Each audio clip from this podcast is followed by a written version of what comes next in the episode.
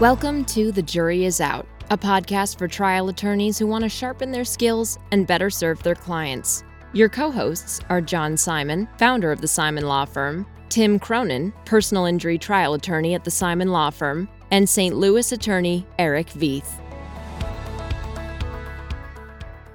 Welcome to another episode of The Jury's Out. I'm Eric Veith. I'm Tim Cronin. I'm John Simon. We are continuing our discussion about product liability cases. We have some sessions about general things about product liability case and then some sessions about discovery generally. And today we're going to be talking about deposing the corporation in a product liability case. So in in Missouri there's rule 57 B4 that allows you to depose a corporation, including if the corporation is a party. Illinois, I think, is Rule 206, and every state pretty much has their own rule. So a party generally may, in the notice and in a subpoena, name as the deponent a public or private corporation or partnership or a government agency or other type of entity and describe with reasonable particularity the matters on which the examination is requested. Then the organization has to designate one or more officers, directors, agents, or employees to to testify on their behalf. They can do one person or multiple people to set forth which person is designated on which topics naturally, and there's case law about this, the, the topics are described are a little bit more broad and vague than an interrogatory would be, just to give them notice about what they're, the general nature of what they're there to address. That person designated shall testify to matters known or reasonably available to the organization. So, this is an issue that sometimes comes up for all of us where the person is there saying, Well, I don't know, I'm just the risk manager, or I'm just the whatever their position is. And that's that's not proper. The organization or the attorney for that party has an obligation to arm that deponent with all of the information known or reasonably available to the organization. It allows accessibility to the internal company information by subject matter you don't have to identify the correct person or persons within the company. They can't refuse to answer for lack of personal knowledge unless they're saying the company has no knowledge about that, which means we had this issue yesterday at Depo John. Yes. The corporation, the defendant, cannot come in then and take a position on that and try to present evidence. Right. He, he would look over at his lawyer and say, I don't know. Uh, right. And we were trying to point out, okay, well, then you're not going to come in and talk about the cause of this incident and there's chirping about the lawyer saying, "Well, yeah, we can. I'm the lawyer and I have defenses." And no, just like we're bound by our client's answers as the plaintiff, they're bound by their answers as, as the defendant because that's who the deponent is, the defendant. Personal knowledge of that corporate rep is irrelevant for purposes of the deposition, but you can generally ask questions outside the scope of the notice that are just for the personal knowledge of the deponent, and they still have to answer. That happens to me a lot in, in a corporate rep deposition where you'll get the objection outside the scope, outside the scope. And I've, I've actually had attorneys instruct the witness not to answer it because it was outside the scope of the deposition. That's improper. And well, yeah. So l- let's talk about that. What, what do you? Why is it improper? And then what do you do if that happens? I know in Missouri there's case law, and in federal court there's case law that says that's not a proper objection to tell them not to answer because of it. It's okay to make the objection, and it's a proper objection, but then if they're right, the person's answer is just based on their personal knowledge, and that answer is not binding on the corporation. And you can go back later and figure out if it's within the scope of the no, of the notice. And that, right, that doesn't need to be decided at the deposition. Yeah. That's a matter at, at, you know at trial for the pre, at a pretrial or for the court the to court. make that decision. And so, I, what I usually say is, look, it's well established under the law, and I can go grab cases for you and do your research for you, but it's perfectly within your right to make that objection, to remind yourself you think this is outside the scope and you think this is just based on personal knowledge. But the witness still has to answer the question because the courts recognize we could just turn around and, like you said yesterday we can turn around and renotice the depo of the person, which is not convenient or efficient for anybody. And you can hash out later whether they're bound to that answer because it was within the scope of a topic. When you take the deposition, should you is there a need to notice it personally and as the corporate rep, or just as the corporate rep? You do not have to notice it personally as a, and as the corporate rep, because they're they're there under oath. They have to answer questions based on their personal knowledge anyway. It doesn't hurt if you do both. I mean, but you do not have to do both. Yeah, and that, Eric, that's do you have a worked different for. understanding? I've had a situation where the the person was produced as the corporate rep, but the attorney setting up the deposition also noticed them as an individual witness, and the attorney representing the corporate rep Yeah. said, "Tell me which one we're going to do first. And they wanted to say, "Are, are we doing corporate rep first? Or are we doing personal?" And it, it did get into some thorny issues. But yeah, they're really not entitled. but th- but that th- but that leverage was pretty good because Yeah. if he said, "Well, that's outside of the scope," the the the person representing the corporate rep would say, "Look, do you really want to do a separate deposition, or do you want to get this over now?" And we can do that, and that's why I did- you know I noticed him individually as well. So I've seen that. Yeah, I, I don't normally do it. When I've had that argument during a depo, I've always had the other person acquiesce and allow the person to answer the question. we, we had that happen in the most recent deposition where, you know, there's usually a, a big battle over, you know, objections to the questions.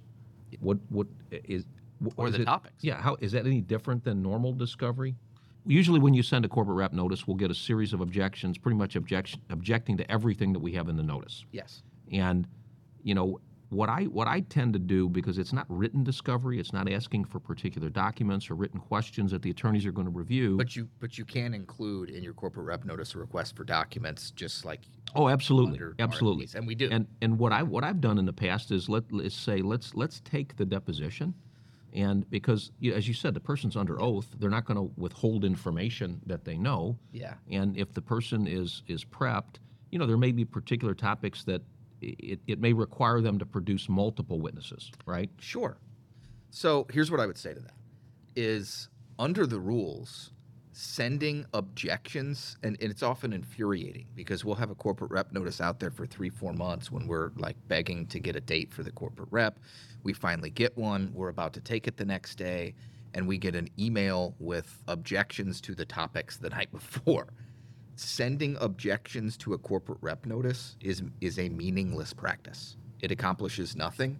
The only way, and I'm sure there are some states that are different, but I'm pretty sure in federal court, and I know in Missouri, and I think in Illinois, and in most states, it, the onus is on the receipt, like the the person producing the corporate rep. If they want to limit the scope of the topics or reduce or eliminate them, they have to file a motion for protective order. That's the only way to properly limit the scope or eliminate topics. If they don't do that and then just send a bunch of objections and they say, well, I mean, they're not being produced on this, I usually do what you just said. I say, look, under the rules, that is, sending me objections is meaningless. You're entitled to make objections during the depo, but you have a responsibility to produce this person on these topics. The depo is tomorrow. We're going forward with the depo, and we'll see if there's actually problems we have or not. Most of the time, we go forward with the depo. Sometimes I've had defense counsel say, well, I'm not doing it, so now I'm not producing them, and I'll file a motion pr- for protective order, and then that's that's what we do. So an, another thing that I see, not not as often, but sometimes you see it is they will, you know, I think intentionally pick the person who is least knowledgeable about the subject matter, you know, them in and trouble. right, and and again, you, you in the deposition, you got to remind them, you know, th- this testimony in the deposition, the, the the defendant is going to be limited in this litigation by the information that's provided in this Yeah. deposition. they can pick someone, as happened yesterday, who doesn't work at the company anymore. They can pick John Smith, who has never worked at the company, if he's willing to serve as their corporate rep. But that person has the obligation of coming armed with all of the information reasonably available to the corporation. And oftentimes, like you said, they just don't actually make an effort to do that. And look, I'm sure this is an onerous, like very difficult and frustrating part of defense practice. The corp- the corporate rep rule is probably But- aggravating. But the the op- you know the flip side of that is when on our side, on the plaintiff side, we don't know who in the company knows what. We don't know And that's the where the information is. Yeah. We, we don't know the names of the person who has the information that we're interested in, and and it likely is multiple people, and and that's the whole purpose of the rule. and they can put, put Right. Yeah, it, it is to put the parties on equal footing because we don't even know. They don't have to give us topics for our client. We go into our client's depo not knowing. I mean, they can ask anything they want unless it's privileged. It's to put the parties on equal footing. That both parties, when they go into the the deposition of the opposing party, knowing this testimony is binding upon that party. And so we don't have to go chasing our tail, taking 100 depositions to try to figure out who the right person is. They have to produce multiple witnesses on those topics or arm the people that are produced with all of the information. And oftentimes we all we find out that they and sometimes it's just innocent like that okay, you know, we didn't we didn't anticipate that question for this topic. We agree with it's within the notice. We're going to have to give you someone else, and that's why we ask questions like, "Who would be the person who knows the most about?" That? Yeah, that? and what I do too is if, if the witness says in the deposition, I don't know, rather than, you know, getting in an argument and saying, well, you know, then you're limited, what I'll do is say, okay, you're, you're not the one to ask at the company, we would need to ask somebody else. Yeah. And who would that be? Who would you go to? Who would you recommend if we were interested in, in getting this information? And certainly it exists, and you understand this topic was set forth in the notice, right? So I've had problems with people, objections on the other side that I've asked that topic as though the topic is a question. And I had to make the argument, these are not questions. I Right. wrote, these are, these are topics. There's, there's a big difference. So on that topic, I pulled up a case, it's a Missouri case that I've relied on, State XO XREL Plunk versus Koehr. That's that's the Missouri case. and it's 1992, but it said in determining if a topic is overly broad, the only questions are whether the topic is relevant to the case and whether the matters to be covered are stated with sufficient clarity so that the deponent is able to discern the times, places, persons, objects, or events to be covered at the deposition. Right. It's That's broad. it. And either that case or another one says naturally this will be stated like more more broadly than an interrogatory. Yep. And so that is the case every time we have that fight. That's the case we bring up to the judge and go, Judge, look at this.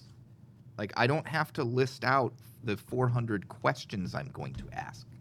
That's ridiculous. I've, I've set forth like testing that was done on this product. That's all I have to do. I'm thinking of this quote by Upton Sinclair.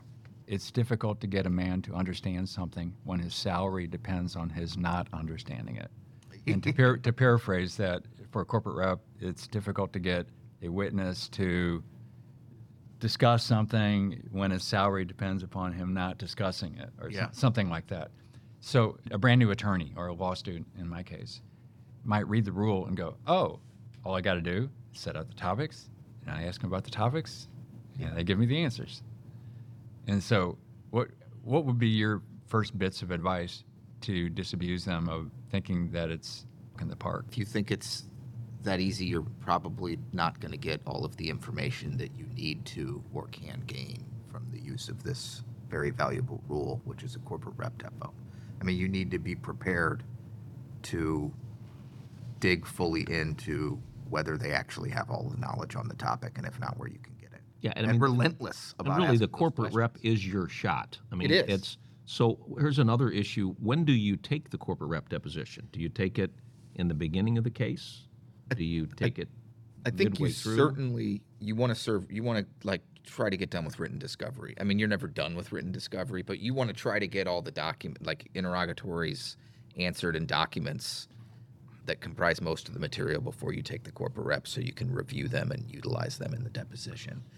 In some cases, the corporate rep is the first step I'll take. In others, I want to pick around the edges and take a bunch of people to learn as much as I can before I take the corporate rep. And it's really just a matter of feel.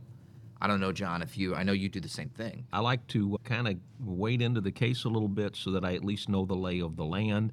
I know about the company. I know generally about the product. I know the process of, you know, either manufacturing, designing, what they did for testing, just general things.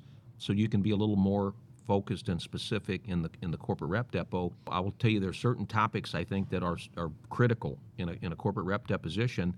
Actually, you know, think about it like this. The corporate rep deposition, each question you ask is essentially a request for admissions. You know, a request exactly for what they are. admission. Yeah. And so you get to, you know, you you get to formulate the question, and if they agree and acknowledge that that issue's done, you've, you've proved it in the case. You know, that being the case, what some certain categories I have in every corporate rep deposition I've ever taken, and one of them is the basic elements of the case, not necessarily the facts of the case, but the elements. And we're talking about product cases. Did we name you properly? You know, the, the company, right? Yeah. Did you design the product? Did you manufacture the product? Did you sell the product? You know, was it being used in a reasonably foreseeable manner? Those are the basic elements. Those are, it, it's just like a, a set of requests for admissions, except you have it in a medium where you can play it. It's a videotape deposition. You can Yeah. play it in the case. Most off, most of the time, in, in our cases, you know, the corporate representatives aren't in, in our state, and if we're in state court, we can't we can't compel them to be here. So we're taking the deposition And playing and, and playing it, and overwhelmingly, I think when we take the deposition of the corporate representative, our intention is to play it. The other thing, topic-wise, you can cover or should cover in the deposition are the facts of your case. And in other words, what's being disputed? You know, if you've got an accident where you know it was an intersectional collision, you know, one vehicle hit the other from you know from the side, or, or if the speed is, is at issue, whatever it is, whether whether your client was injured, whether the person in the vehicle died, whether the vehicle caught fire, whether it rolled over, how many times it rolled over, all of these things that you fight about in the case, fact-wise, it's a good time for you to find out what actually is in dispute. And that's a fight we have sometimes where they'll say they don't have personal knowledge of it. We go, no, no, no. We we set forth as a topic plaintiff's allegations in this case and whether defendant is admitting or denying them. And so we'll go through like are are you admitting or denying that this was a reasonably foreseeable use? Are you admitting or denying that the plaintiff died as a result of the fire in this vehicle, right? And so Right. The, you, you agree that the vehicle was struck from the side. You agree that the vehicle burst into flames on impact. You Right. agree that the pers- the two you know, occupants of the vehicle burned in the fire. basically lay all the foundation for your experts so they can no longer attack like the foundation for your experts. Yeah, and it's it's such a such a powerful and helpful tool because as you can see, you're you're essentially putting your case on through the corporate rep. This is a deposition that is both, you know, evidentiary and discovery. Obviously, we'll need to cover some areas that you don't know the answer to. You, you're doing discovery, but on the other hand, there there are certain parts of your case you know you need to prove. There are certain facts in the case that you know you need to prove, and this is a great opportunity to, you know, lock them in. Yeah, and so be Wait, can I- comprehensive. can- Go can ahead. I add this? Yeah. Uh, the flip side of that is if you are a defendant attorney, this is nerve wracking, Oh, yeah. stressful, terrible stuff to have to go into these depositions. Just as with an- terrifying as us producing our clients and our experts exactly. for a depo. and so, you know, how long do you need That's to both ways. How Yeah. long do you need to prepare your corporate rep witness? It might be days and Oh, days. Uh, You know, because you If need done to. properly, they it need. take They, they're they're almost sitting there like advocates. They need to understand, like you say, Tim. You're going to ask about the allegations. Yeah, Every one of those could be a landmine. could be.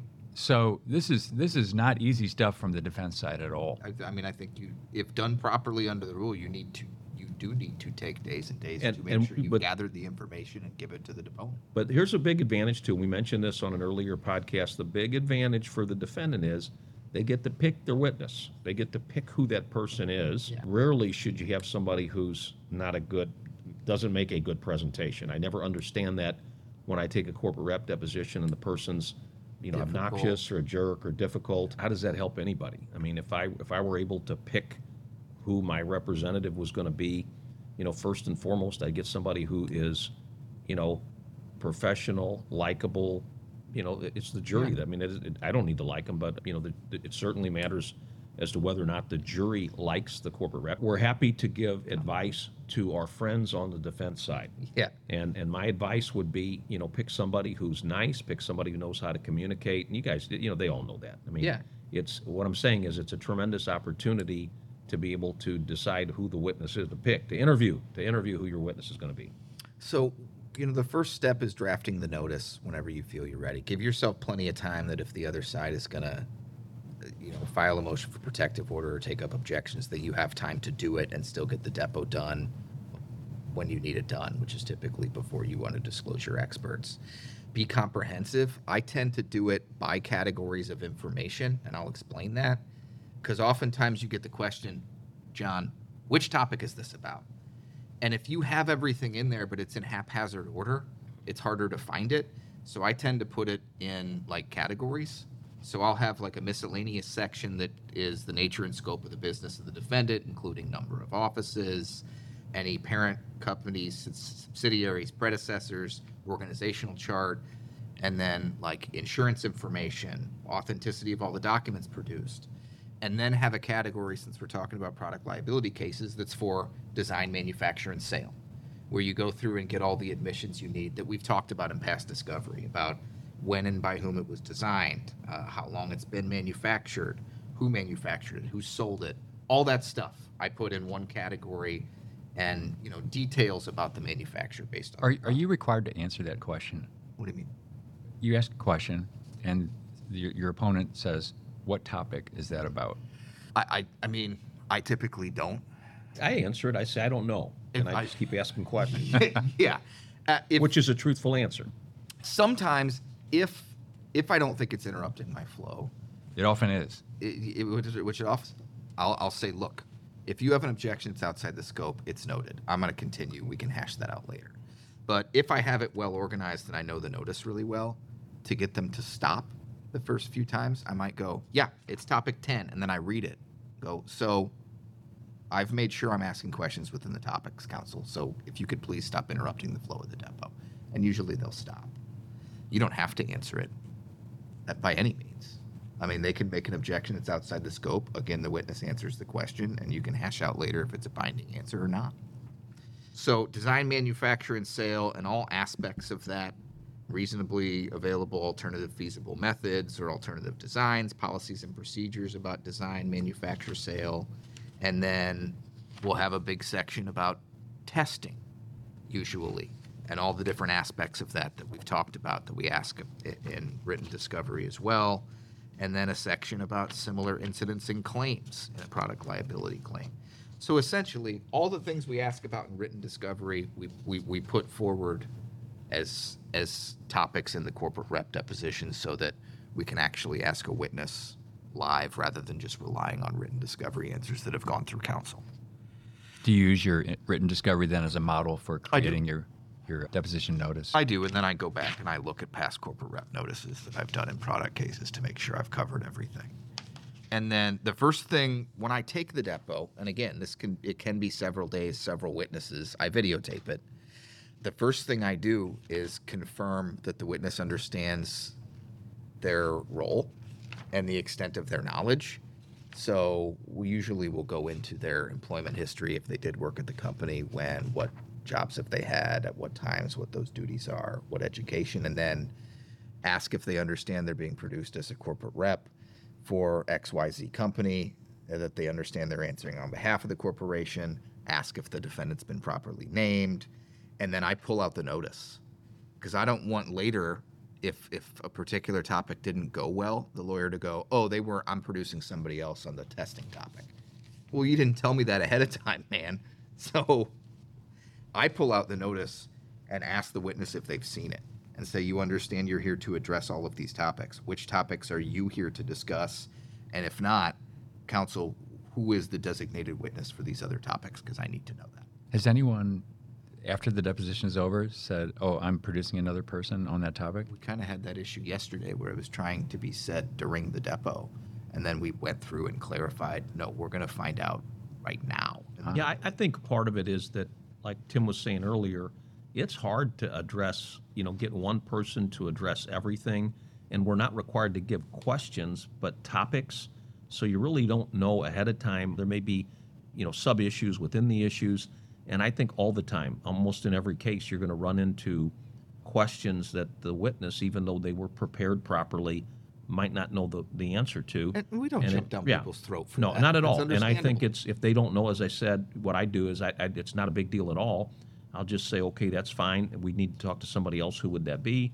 And then we make a list of of, of who else we need to depose. And again, whether it's a corporate, or whether that other person is produced in the capacity as, as a corporate rep or not, the defense attorneys also, you know, if the information is relevant to the case and they want to use it at trial, if if their corporate rep doesn't provide the information, they may be limited in, in getting it out. So How do you lock that down during the deposition that I'm dissatisfied that I, I don't think your witness has the knowledge? I just ask the witness. I say if because you know they're either going to tell you that what they know or that they don't know, and you know they, don't, they don't hesitate. Most witnesses won't hesitate. You know to tell you, I'm sorry, I don't know that. I'd have to look that up, or I'd have to go to somebody else to get it. What I was wondering is whether you need to reach some sort of agreement on the record with the other counsel, the other attorney. I, I don't. I think just the, by the question and answer, you're, you're you're laying the foundation just with the question and with the answer. I mean, I think that's all you need. I try to avoid that fight because they don't want to admit on the record that they didn't comply with the notice. And oftentimes, like we said, it's innocent. I mean, they can't know every question we're going to ask. And, and so- really, the, the ultimate goal is getting the information. Yeah. And if it's not by this, if, you know, if, if we need to take another deposition or two to get the information, that's fine. That's the way it goes. then it's a matter of going through and trying to get admissions. I mean, some of it's information gathering, but trying to get admissions that you can for all of for every aspect of your case that you can. Whether the product was defective and unreasonably dangerous, that would be a nice admission to get. Doesn't like happen frequently in a corporate rep depo, but sometimes. And if so, how long they knew it. And then, like you said, try to establish the elements of your case and then go through and establish, get admissions about whether they did test and it showed these dangers or if they did no testing, etc. So just be very, very thorough. It's generally going to be a long depo that's going to take you a while. I don't think we've ever handled a product case where we didn't take a comprehensive corporate rep depo. Do you? No, I agree with you. Have uh, either of you run into time limits on a corporate rep deposition? I'm, I'm just wondering. I don't know this. Is, is there's limits on the amount of hours you can spend on a deposition? Does that apply to corporate rep depositions? It seems like these could go for days. I've had some arguments about it. I mean, I guess kind of depends on what court you're in front of and what judge you mm-hmm. think you have. So in I would Missouri, say what you is need it, to figure that out hours? before you going in. Yeah, I try to get that squared away going in. Like, hey, look, here's all the topics that you know you haven't gotten a protective order to limit them. There's no way we can get this done. Is it going to be one witness or multiple? If it's split up over three or four witnesses, you're usually not going to have a problem. They're not going to try to say comprehensively you have to finish all of these witnesses in seven hours. If it's one person, then I go, look, the fact that you designated one person to cover these 50 topics doesn't doesn't magically mean I can somehow get it done within three hours or seven hours or whatever, and, just try to negotiate it ahead of time. If you're moving through the material, I, I don't, I haven't had a problem where if you get to the end of the day and you didn't get done and everybody wants to go home, where they don't agree to reproduce. Yeah, I, you know, I, we, we always work it out. It works out one way or another. So, with that said, I would just say be comprehensive in your notice. Make sure you have everything in there you want to cover that's consistent with all the things we have previously discussed wanting to cover in your written discovery. And then take your time, be methodical, get as many admissions as you can. And if the if the witness is not there with, with the information they're supposed to have about your topics, make sure you find out where you can get it. The whole point of doing the corporate rep notice and taking the deposition is it's, it's a, it's a powerful tool for, for the reasons that we talked about. Number one, you don't need to figure out who has the information. All you need to talk to, you know, in the notice is just put what, what the topic is, and they're required to get somebody, and again, think about this, they're required to get somebody to, to, you know, allow you to depose someone who has all the knowledge available to the company on that issue. I mean, And think about how powerful that and, is. and it has to provide binding testimony on it. It's because prior to this rule, there was a lot of tail chasing, right? Where you'd be going running around taking 15 people's depositions at the corporation and they'd be pointing at each other and backwards and in different directions saying, I don't have that, but they have it. So um, powerful tool, very effective. You know, it's something that, especially in product liability cases, is incredibly helpful. al- Allows you to eliminate issues, lock in testimony, and and do discovery that you need to do in the case. This concludes our episode about deposing the corporation in a product liability case. This has been another episode of The Jury is Out. I'm Tim Cronin. I'm Eric Veith. I'm John Simon. We'll see you next time.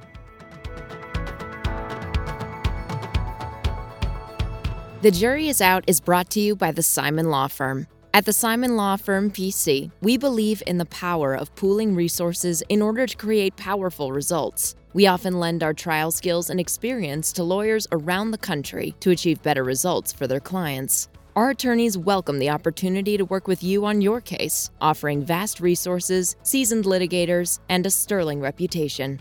You can contact us at 314 241 2929 And if you enjoyed the podcast, feel free to share your thoughts with John, Tim, and Eric at comments at thejuryisout.law. And subscribe today because the best lawyers never stop learning.